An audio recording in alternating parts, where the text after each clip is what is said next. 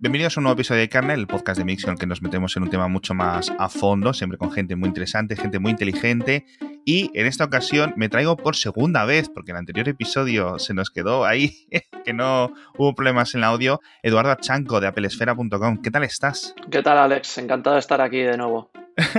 Grabamos el lunes un episodio sobre este mismo tema y había unos problemas en el audio, etcétera, y dije, no los puedo corregir, pero además, como ha ocurrido toda esta bomba, digo, vamos a grabar otra vez, que yo creo que tiene mejor solución que andar intentando solucionar eh, el audio. Entonces, eh, vamos a hablar un poco de las App Stores en general, pero especialmente de la del iPhone, porque es la que está un poco más en el candelero y Eduardo es uno de los eh, expertos, al menos de los que más escribe sobre, sobre este tema. Entonces, como te decía antes, vamos a empezar con la, yo creo que la, mejor pregunta, que yo creo que muchos oyentes eh, la, pueden la podemos utilizar como salida. ¿Es la App Store un monopolio realmente?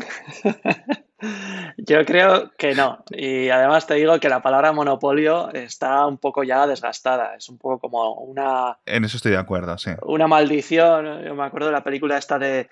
De, la, de una de las estas de las momias y no sé qué, había un tío que decía esto está maldito, esto está maldito, esto también, y si no había algo maldito no estaba contento, ¿no? Pues esto es un poco como eso.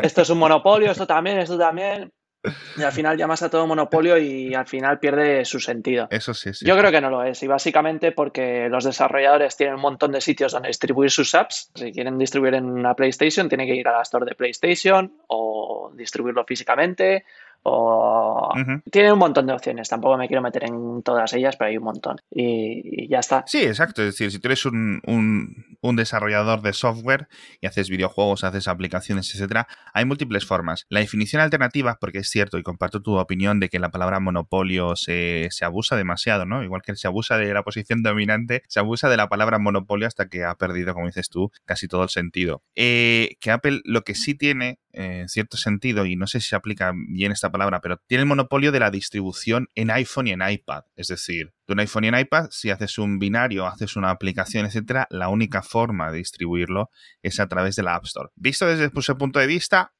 no se puede argumentar que no. Claro, eso no es un monopolio en el punto de vista claro. que, que, yo creo que industrial que tenemos todos. Es decir, tú haces software, puedes irte a otros móviles, puedes irte a ordenadores, puedes irte a, videoconsolas. Entonces, en, esas dos perspectivas, yo creo que hay que intentar reconciliar, porque cuando hablamos de una cosa o, cuando hablamos de, de otra, ¿no crees? Sí, estoy totalmente de acuerdo. Sí que es cierto que si quieres distribuir en el iPhone tienes que pasar por la App Store. Pero al final es un modelo de negocio. Yo creo que es legítimo hacerlo así, que una empresa decida que eso tiene que ser así, o hacerlo abierto a, otras tiendas como hace la Play Store de Google. Al final eh, es un poco, ya lo comentamos la otra vez, es un poco el modelo de negocio que tienen la distribución de supermercados. Tú, si eres día, no le puedes decir a a Carrefour, oye, que voy a empezar a vender mi marca blanca, que no sé cómo se llama ahora mismo, la voy a empezar a vender en, tu, en tus supermercados. Carrefour te va a decir, pero chato, que esto es mío, ¿sabes?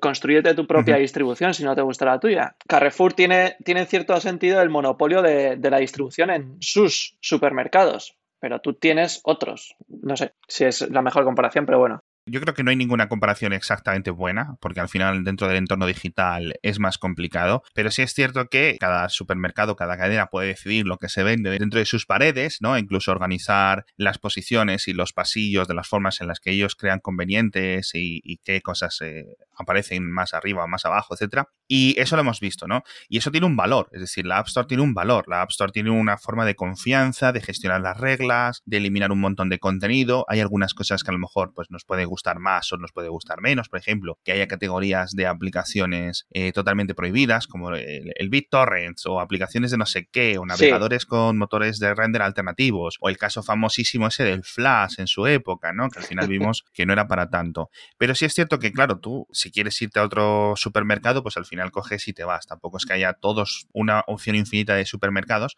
pero más o menos. Hay cierta competencia. Exacto, hay cierta competencia. Entonces, por ejemplo, la alternativa al modelo de la App Store es lo que hemos tenido y lo que seguimos teniendo en los ordenadores de escritorio desde que se inventó el mundo.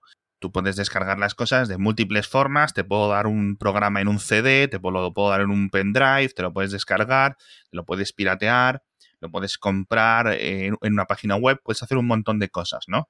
Hmm. Eso no lo tenemos en un iPhone y en un iPad. La solución intermedia que algunos han encontrado, como es en el caso de Android, y que yo creo que es donde está realmente gran parte de este problema o de este terreno intermedio, por decirlo de alguna forma, es, ok, vamos a darles a los usuarios una opción para aquellos que quieran descargar las cosas por separado, puedan encontrar una forma, bien en forma de tiendas alternativas o bien en forma de descargarse las aplicaciones por separado entrando en una página web de un desarrollador que confíen, etcétera.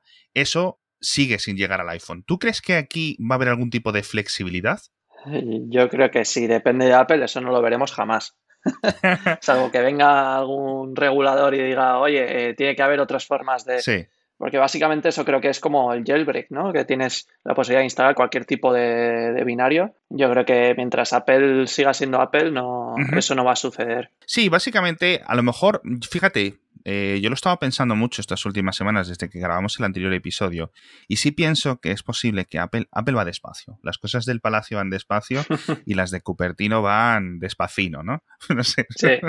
pero, pero es cierto que hay un montón de restricciones que Apple ha ido tanto eh, poniendo, construyendo dentro de sus sistemas operativos modernos, desde el iPadOS, iOS, etcétera, y luego las ha ido eliminando. Que si no había soporte de ratón, que si no había soporte multiventana, que si no había soporte para dos ventanas de una misma aplicación que si no había un montón de cosas. Y poco a poco ha ido eliminándolas, ha ido, digamos, dando más libertad. Monitores externos, un montón de cosas. Entonces, hay que distinguir las limitaciones de cosas que no te deja hacer Apple dentro del sistema operativo con las cosas que no te deja hacer a los desarrolladores en la App Store, ¿no? Que eso son dos quejas parecidas, pero que no son realmente lo mismo. Claro, cuando yo veo el concepto del iPad, sobre todo el iPad Pro, un producto tan bueno, tan potente, que dices tú, madre mía, qué penita no poder, digamos, sacarle más provecho.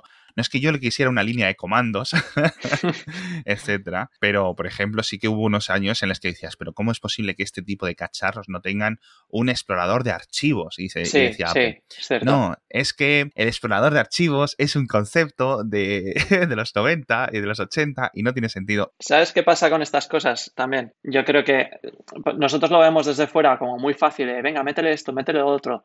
Pero Apple eh, lo ve y dice, ve el iPad y yo creo que dice, eh, esto es una oportunidad de hacer las cosas de manera diferente. Sí. No necesariamente por el hecho de que tenga que ser diferente, sino que lo ve como una oportunidad y, se piensa mucho las cosas de, lo de, por ejemplo, el explorador de archivos. Es que es algo tan obvio, sí, pero es que si lo metes en el iPad tal cual, eh, ¿cuál va a ser el impacto en los usuarios que lo ven como si fuera un, un, dispositivo súper cercano y accesible?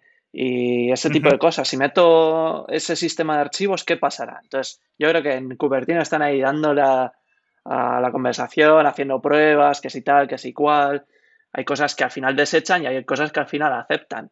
Pero eh, en cierto modo es peor porque es más lento, pero es una oportunidad de, hacer cosas distintas. Y, no, yo creo que no quieren echarlo a perder simplemente por ir rápido y contentar lo que algunos quieren. Sí, exacto. Yo creo que en eso tienes, tiene todo el sentido. Eh, frustra un poco esperar y, ves pasar los años hasta que implementen las cosillas que tú quieres, pero mientras Apple no deje de hacer MacBooks y deje de hacer Macs, yo creo que, ¿no? Y mientras existan los Windows y mientras exista Linux y mientras existan estas cosas, vamos a tener alternativa. A lo mejor no nos gusta tanto, pero bueno, de nuevo, volvemos a la palabra de la M, ¿no? Eh, si no te gusta, puedes comprarte la, la nueva, por ejemplo, la Galaxy S7 eh, o 7S de, Samsung, es decir, libertad, no nos podemos quejar que no haya. Entonces, volviendo al tema de las múltiples tiendas de aplicaciones, yo creo que quizás en el iPad, ¿vale? Y es complicado, como dices tú, es posible que se abra un poco la mano para alguna especie de métodos alternativos de distribución. Yo creo que si la App Store sigue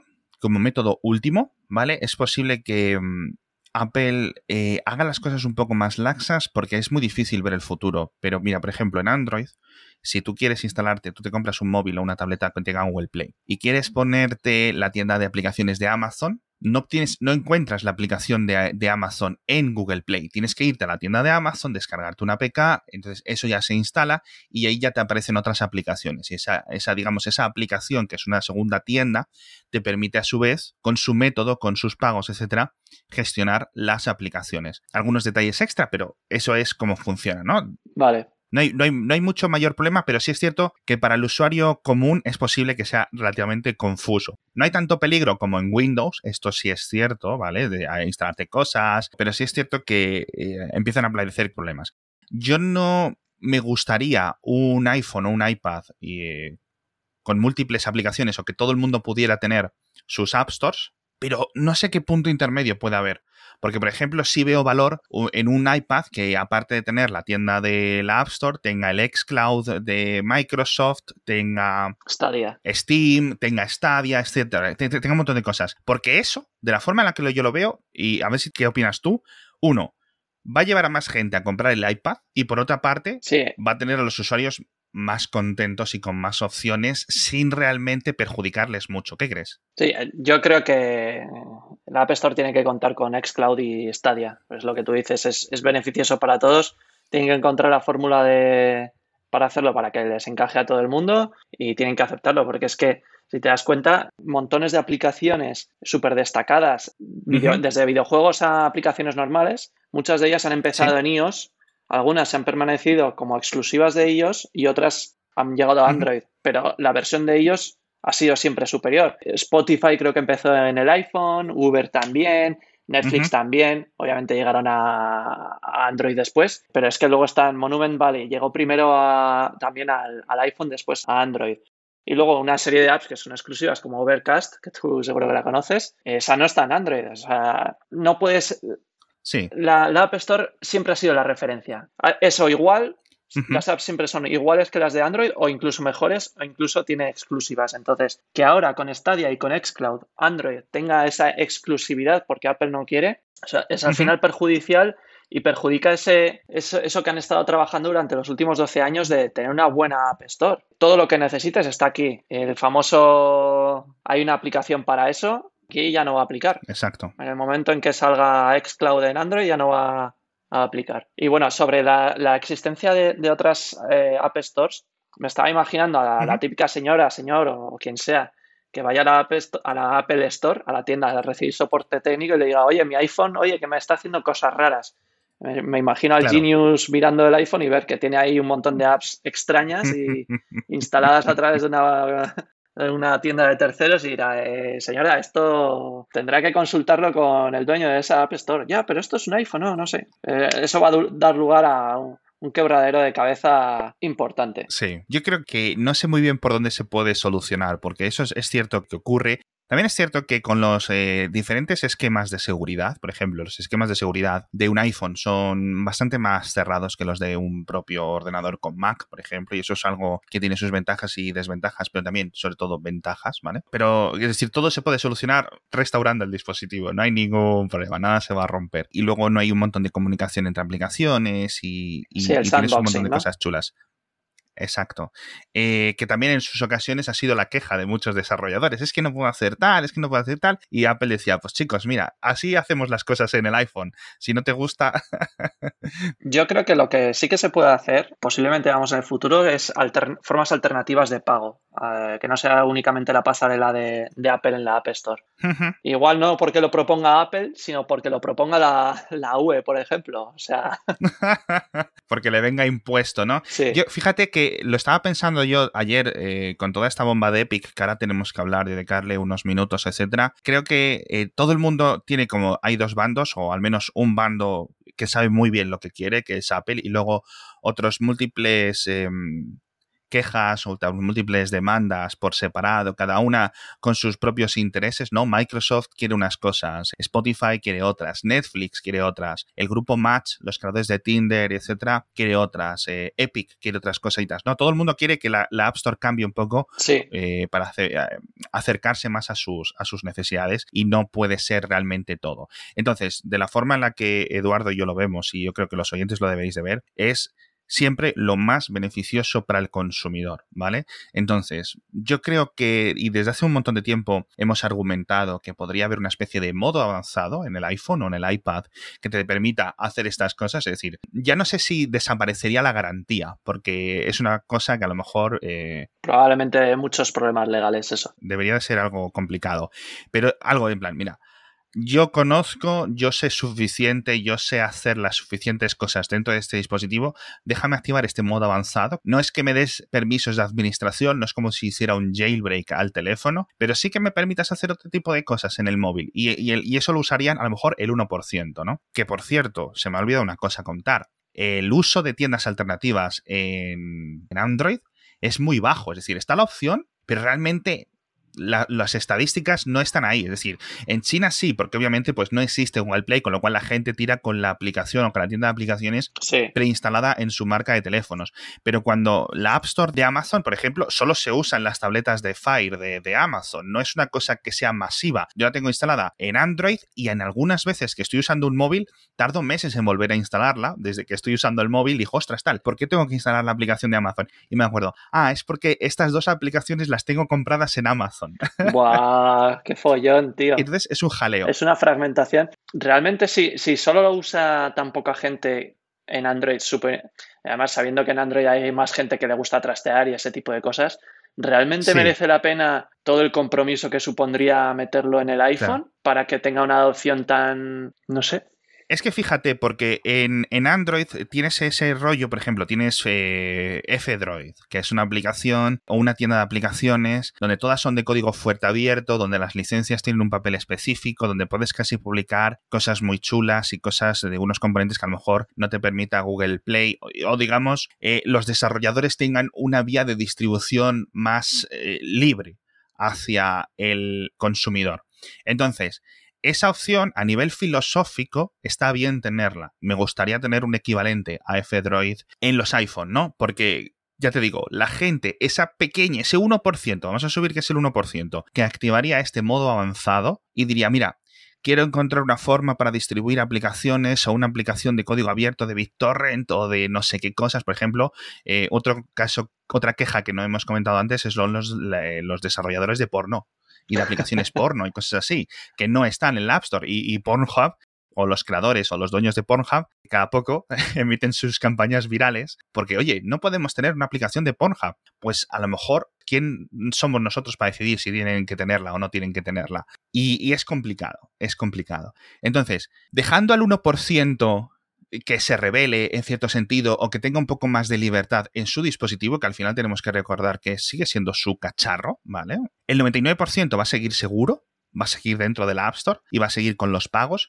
porque yo el tema de los pagos alternativos no lo veo. Bueno, es, es yo creo que puede ser una de las playas que Apple puede ceder en, en una invasión teórica.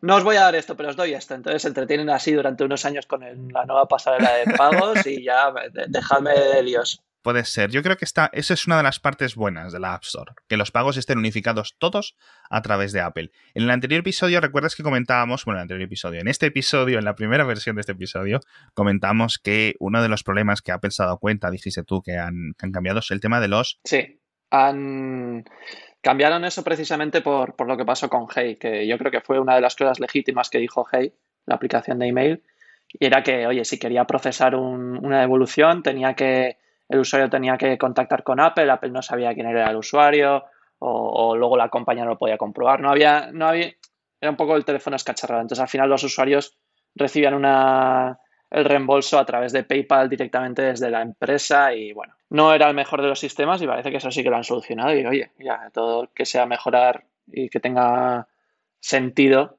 pues obviamente para el desarrollador genial. Yo creo que, en ese sentido eh, hay que mm, hay diferentes quejas, por ejemplo, tenemos la, la, queja típica del 30%, el 30%, 30%. Yo creo que para muchos no es un tema, por ejemplo, para Spotify sí es un, una característica, o sea, una queja importante, una de sus demandas, el 30%. A Spotify le gustaría que fuese menos para poder ofrecer los pagos. Claro, dice Spotify, y yo creo que aquí tiene sentido. O, por ejemplo, ha pasado lo mismo a Tinder. Déjame ofrecer una forma en la que el usuario vaya a mi web, que ya confía en mí porque está pagando por, por Spotify, está pagando por Tinder, está pagando por Netflix, y desde la propia aplicación... sí, darles un puente hacia el sitio en el que se pueden dar de alta. Sí, y eso no existía antes, y luego Apple añadió una norma específica que lo permitía para un tipo de aplicaciones. De tal forma que se añade un poco de flexibilidad, pero de nuevo, después de las quejas, con lo cual en cierto sentido yo tengo que decir que, claro, obviamente cuando a la gente, el que no llora no mama, en cierto sentido, tirando de, tirando de refrán, ¿no crees? Eh, ah, ¿en, qué momento ha aceptado eso Apple? Porque no me suena que lo haya. ¿En qué categorías? Eh, Claro, cuando Apple, por ejemplo, esto ocurrió, eh, se vio cuando salió mucho a la revolución, perdón, salió mucho a la luz el tema de las aplicaciones lector, por ejemplo, ¿te acuerdas de esto? Apps, sí. Que por eso, por ejemplo, eh, Hey no podía ofrecer, eh, digamos, pagos directos ellos, de tal forma que otras aplicaciones que simplemente fueran lectoras de contenido sí podían hacerlo. Lo de ofrecer una ventana, para comprar a través del navegador, etcétera, que fue, digamos, todo ese problema. decían, no, vosotros no sois una aplicación lector desde la consideración que Apple hace. Pero entonces Netflix y, Spotify sí que pueden referirse a, la, eh, a su propia web desde la aplicación, eso. Sí, mira, te leo los artículos 313 de apartados A y B de la, de la App Store que pone. Voy a traducir en, tiempo real, con lo cual a lo mejor queda el lenguaje un poco raro, pero bueno. Eh, dice, las aplicaciones pueden permitir que un usuario acceda a contenido comprado previamente o suscripciones eh, de contenido, específicamente dos puntos. Sí, sí, ya, sé, ya sé periódicos, libros, audio, música, Eso quiere decir que, Netflix puede permitir que metas tu usuario y contraseña para acceder al contenido que a, la cuenta que tú te has dado de alta en la web de Netflix. No significa que puedas poner un anuncio o un botón en la aplicación para que se vayan a tu web y se den de alta. Eso es lo que quiere decir. Como tu Dropbox, tu Netflix, todo eso. Pero no puedes decirles, oye, entra aquí, vete a mi web y pagas. Con lo cual. Pero claro, fíjate que en este, en este segundo punto, en este 3.13b que comentábamos con lo de Hey y que es la queja de Spotify, la queja de Netflix, aunque Netflix son un poco más caballeros al respecto, ¿sabes? En cierto sentido, no van por ahí montándola. Sí que solucionaría muchas cosas. Que no necesiten su, su sistema de pago, claro. Exacto. Expande esa norma un poquito para que la gente también se pueda dar de alta en un sistema de suscripción de esos que tú dices, de esas de las revistas, periódicos, no sé qué, no sé cuánto, expander un poquito y entonces un montón de quejas ya desaparecen. O sí. Eh, confírmalo con un acuerdo extra, es decir, cosas que estén dentro, normas que estén construidas dentro y que, por ejemplo, una aplicación de un señor aleatorio de España, de Irán, de China, de no sé dónde, no pueda acceder y no pueda intentar timar a la gente, que tenga que haber unas normas determinadas para acceder a ese tipo de beneficio. Sí. Yo creo que eso eliminaría muchas, muchos problemas, tío. Eso, eso yo también lo veo como una, una cabeza de playa que pueden ceder y un fuerte, un, una fortaleza que pueden ceder y decir, oye, mira, os damos esto y tiramos para adelante. Seguramente tú como usuario, muchos oyentes como usuarios prefieran seguir pagando siempre, siempre, siempre todo lo posible a través de la App Store, por comodidad, porque es un botón, porque está protegido, porque es seguro, porque un montón de cosas. Pero, por ejemplo, para pagar a Netflix, yo me fío de Netflix también, yo me fío de Spotify, yo me fío de Dropbox, yo me fío de un montón de cosas haciendo abogado, de abogado del diablo, yo estaba pensando que eso sería una posibilidad, pero ¿qué pasa con, las aplicaciones que no tengan una marca fuerte, eh, como puede ser Netflix? Eh, esas marcas tienen que... Claro. O se fastidian, entre comillas, y utilizan el sistema de Apple y al final ellas serían las que están financiando sí. o sosteniendo la App Store. Entonces los pequeños, entre comillas, se fastidian y los grandes, entre comillas, se salen con la suya. Aunque de, todas formas Netflix y Spotify no, contribuyen ya a la App Store. Entonces, en cierta medida, si, si todas deciden tomar ese camino de oye, no ofrezco darse de alta en mi aplicación, sino que lo tienen que hacer a través del servicio, pues cierta medida eso ya está pasando. No sé. Sí, yo creo que son cosas que a lo mejor eh, Apple no querría cambiar, pero si llegan los reguladores de Bruselas o de Washington, o, eh, esperemos que no, los de Pekín dicen, cambia esto, tampoco es que se vayan a llorar, a llorar mucho. Mira, lo activamos. Tenemos la opción ya programada desde 2012. Toma. Yo creo que... Estamos en desacuerdo con esta función y le doy al botón. Lo hago contra mi voluntad. Pero sí es cierto que los desarrolladores han tenido, y por ahora ya meternos en el tema de Epic, han tenido un montón de quejas tradicionales como estos temas del 30%. Eh, recuerdas también que durante un tiempo hubo muchas quejas eh, sobre que no podías seleccionar realmente el precio específico de tu aplicación, sino que tenías que usar los, los, rangos, que eso yo creo que Apple tiene toda la razón del mundo. Sí, sí, esa, esa batalla es de hace un montón de tiempo. ¿eh? Sí, sí, sí, sí, Una de las primeras. Una de las primeras. Por ejemplo, siempre también una queja que yo creo que es así, tiene un poco más de sentido por parte de los desarrolladores, es lo de no poder ofrecer esta especie de puentes de transición entre una aplicación y otra. Es decir, si tienes eh, software 2 y ahora sacamos la versión 3, los que tengáis 2 podemos coger y darte un descuento del 3, porque nosotros cruzamos la, base de datos de pagos de una aplicación y de otra y vemos que tienes una y te ofrecemos un descuento, ¿no? Que es las cosas típicas que hacían la gente de Adobe o software. Sí, sí, sí. Alfred y todas estas. Yo creo que lo hacen simplemente porque quieren que haya el menor número posible de apps. O sea, no quieren que haya tres versiones de, de Reader o de estas. Y quieren que el desarrollador al final trabaje en la misma y vaya manteniéndola en el tiempo. Y también en ese sentido empujan un poco hacia la suscripción, ¿no? Si quieres tener un desarrollo, mantenimiento y nuevas funciones en tu aplicación como usuario, tienes que pagar por ella una suscripción. Y así te aseguras el... Claro. Eh, están empujando hacia ahí, está claro en mi opinión, vamos. Sí, sin ninguna duda. Y eso al final, claro, para algún tipo de, usuario le crea un poco de fatiga. Es decir, claro, tengo que estar. No me importa pagar 10 euros por el Ulises o 50 euros por Ulises o por Reader o por no sé qué. Pero pagar en suscripción tantas y tantas aplicaciones, como que te. O sea, son, son, es un poco demasiado. Y luego incluso están este, estos timos con las suscripciones, aplicaciones totalmente o con poca utilidad, que de repente te dicen 5 euros a la semana por esta función, ¿no? Por estos rotuladores, o por esto, esta cosa de niños y por esta cosa. Y, eso no sé si ahí se puede mejorar bastante. Sí. Verdad. Sí, ahí, ha habido casos de suscripción de 100 pavos por, por alguna chorrada 100 pavos al mes, así hasta que te das cuenta que te están, están atracando.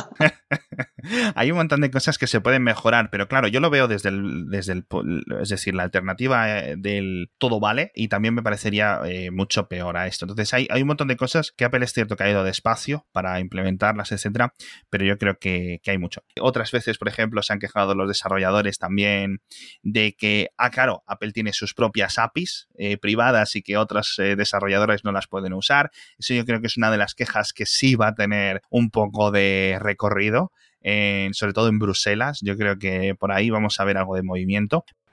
Y antes de meternos con este tema de Epic, que tenemos mucho que comentar, Eduardo y yo, vamos a hablar del patrocinador de esta semana de Kernel, que ya sabéis que es el Master Internet Business de ISDI, es el primer máster integral de transformación, especialización y profesionalización del negocio digital. ¿Y qué se refiere con esto de la profesionalización? Es que en el ISDI van mucho más avanzados que otros máster de este nivel. Son nueve meses, 450 horas, comienzan ahora en octubre, tanto Madrid como Barcelona. Pero ya digo, una de las cosas principales lo que es el proyecto troncal, viene con una visión estratégica que adquieres dentro del curso, una digitalización de una compañía real, con dinero real, con euros de verdad, que tú la creas durante el curso con tus compañeros, con los profesores y cuando sales del curso ya tienes el negocio montado, puedes seguir con ello. No tienes por qué empezar desde cero. Entonces, ya sabéis, un máster integral como el del MIB es el camino más fiable para adquirir todas estas habilidades, herramientas y conocimientos de negocio necesarios para afrontar con éxito toda esta revolución digital. Pásate por el enlace que te dejo en las notas del episodio para saber más, saber precio y también consultar las becas que puedas tener disponibles. Pero bueno, tenemos que hablar de lo que decimos que vamos a hablar, porque yo creo que al final lo que ocurrió ayer con esta bomba, tanto bomba de humo como bomba de marketing, como no sé qué, que hizo Epic ayer porque lo voy a empezar a explicar un poco y luego te dejo que sigas. Vale. Pero realmente hace unos días, sin decir nada a nadie, Epic Games, que son los creadores de Fortnite, el videojuego, lanzaron una actualización de su aplicación en la que eh, los pagos estaban activados con una cosa, eh, digamos que funcionaba a través de una señal de sus servidores, es decir, que ibas a comprar eh, monedas digitales y te ofrecían el precio de la App Store y el precio de Google Play tanto en la aplicación de iPhone como en la aplicación de Android. Entonces, después de un montón de esto, claro, los, los, revisores de Google y de Apple no vieron nada raro, dijeron, bueno, está todo bien, todo correcto, lo aprobamos. Unos días después decidieron activar que aparte ese menú ofreciese métodos alternativos de pago directo. Epic lo anunció, oye, ahora se pueden pagar y sorpresa, ¿no? Porque durante unas horas hubo mucha confusión. ¿Qué había ocurrido? ¿Cómo es que Apple permitía este pago alternativo, verdad, Eduardo? Sí, ha sido eh, un flagrante desafío de las normas de la App Store que solo podía conducir a un desenlace si es que no hubiera un acuerdo previo por ambas partes, que hubiera sido una sorpresa, pero vamos, eh, pasó lo que tenía que pasar, retiraron la aplicación de la App Store y lamentándolo mucho, eh, ya el comunicado de Apple que lo lamentaban mucho y que esperaban poder trabajar con Epic Games para poder devolver la aplicación a la App Store. Sí, es muy harto, por así decirlo. Es muy, muy fuerte lo que ha pasado, ¿no? Es como muchas cosas, porque además eh, anuncian eso. Apple les retira la aplicación. Lanzan un vídeo con un troleo al anuncio de 1984 de Apple con todo esto de que IBM era malo, eh, sociedad totalitaria y ahora es Apple, ah, mira, ahora somos nosotros los, los, pequeñitos que luchamos contra el poderoso y luego acto seguido la demanda contra Apple. O sea, era todo perfectamente planificado y en el tema de Apple, o sea, de la demanda, perdón, han contratado a, a, unos abogados que por lo menos una de ellas trabajó en el Departamento de Justicia de Estados Unidos de, en la parte de, de antimonopolio. O sea que eh, esto, esto lo llevan planificando probablemente meses. Sí, sí, sin ningún tipo de duda. O sea, esto lleva en el horno un montón de tiempo. Y la firma de abogados que han contratado, por ejemplo, me parece que fueron los que representaron a Qualcomm en este superjuicio contra Apple, que en Apple Esfera lo habéis cubierto. Pero que fíjate que, por ejemplo, el Mixio, yo cuando lo contaba y cuando intentaba explicarlo, todas las mañanas me tenía que poner a repasarlo, porque son unos juicios, unas cosas, unos, unos conceptos legales, que es que ya, o sea, me, me, dolía la cabeza, tío, tener que explicarlo. Al final, ese juicio sigue, porque ha habido un recurso y ahora se supone que Qualcomm tiene razón. ¿No llegaron a, un acuerdo por fuera? Sí, sí, sí, pero es que ahora dice que, las, las condiciones de Qualcomm sí estas que estaban en, materia de juicio, en el que tienes que pagarme estas licencias si quieres comprarme estos chips, que era lo que el, juicio inicial Apple argumentaba que era malo. Sí, los royalties por los chips. Otro segundo juicio, en otro segundo carril, le han dado la razón a Qualcomm. Con lo cual es todo tan complicado y tan complejo que, llega un momento en que dices tú, pero chicos, por favor, no podemos tener un poco de... No podéis ser amigos todos. Entonces, este tema de Epic, volviendo a, a lo que nos atañe, es complicado. Y yo entiendo el por qué Epic lo hace, pero me parece... No sé cómo decirlo. No sé si lo han hecho bien, es decir, no sé si esto a nivel legal les va a dar mejor resultado. Mm, no creo que lo hayan hecho con el aspecto legal en mente, sino que han hecho la campaña de PR esta, pensando en, un en el juicio público, en el juicio de, los usuarios, en meter presión a través de los usuarios para que Apple ceda. Y así no tener que pues, retirar la demanda y ya está. Yo creo que esa ha sido básicamente la jugada cosa que no creo que tenga eh, efecto la presión del público porque primero porque han retirado la aplicación sin ningún tipo de, demora más que unas horas en cuanto han comprobado el tema y porque creo que eh, del ciclo de noticias esto va a desaparecer el lunes. El lunes habrá otra cosa. Estaremos hablando de, cualquier historia y el tema de sí Epic Games es muy importante y tal pero que en este mundo hay, hay otras cosas no es más, no creo que llegue a juicio porque tener Fortnite fuera de la, App Store significa que, que, ya se congelan las nuevas altas y se congelan las, la temporada esta que iban a sacar, la temporada 4 creo capítulo 2 o algo así, que imagino que será una, lo hacen por, generar más ingresos. Entonces, si se congela eso, eh, Fortnite se, cae como negocio. Sí, es decir, ahora mismo puede seguir, la gente que tenga Fortnite instalado en su iPhone, en su iPad, puede seguir jugando sin ningún tipo de problemas, pero claro, hay algunas cosas a las que se supone que no van a poder acceder. Obviamente, creo que has dado en el clavo esto, no creo que ya acabe llegando a juicio. Creo que va a haber algún tipo de acuerdo extrajudicial antes o que no solo, es decir, no, no, no, es un tema de los tribunales, sino un tema de estas investigaciones que tiene eh, tanto Apple como otras compañías abiertas por parte de Washington, por parte de Bruselas, en India, creo que tiene algo también, sobre todo la gente de Google. Lo que te comentaba yo tiene el anterior episodio. Es mejor que Apple, Epic, Spotify, eh, Netflix, Amazon, toda esta gente se ponga de acuerdo, intente llegar a una especie de, de, de, de mínimo, ¿vale? Garantizable. O que diga Apple, mira, no te lo vamos a implementar ahora, pero te garantizamos que en 12 meses va a estar. ¿Vale? Es decir, no podemos hacerlo ahora porque a lo mejor es imposible hacerlo, pero para iOS 15 esto va a estar cambiado. Ya. De tal forma que se retiran un montón de las quejas, se retiran un montón de cosas, porque si viene Bruselas, no va a tener el mejor entendimiento.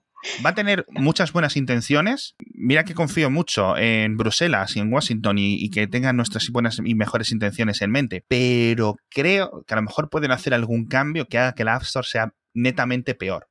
Y eso es lo que más me preocupa. Y yo creo que a esos, a esos eh, gente de burócratas o legisladores de Washington y de Bruselas, es a los que va destinada todo el paripé de ayer.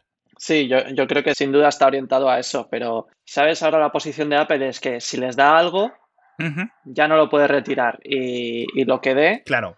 ya va a estar ahí. Entonces, lo que decían en las diferentes jurisdicciones y legislaciones y tal, yo creo que no les va a importar. Lo que quieren es hacer un, baseline, una, base para esta App Store y todas las demás, sí. para que...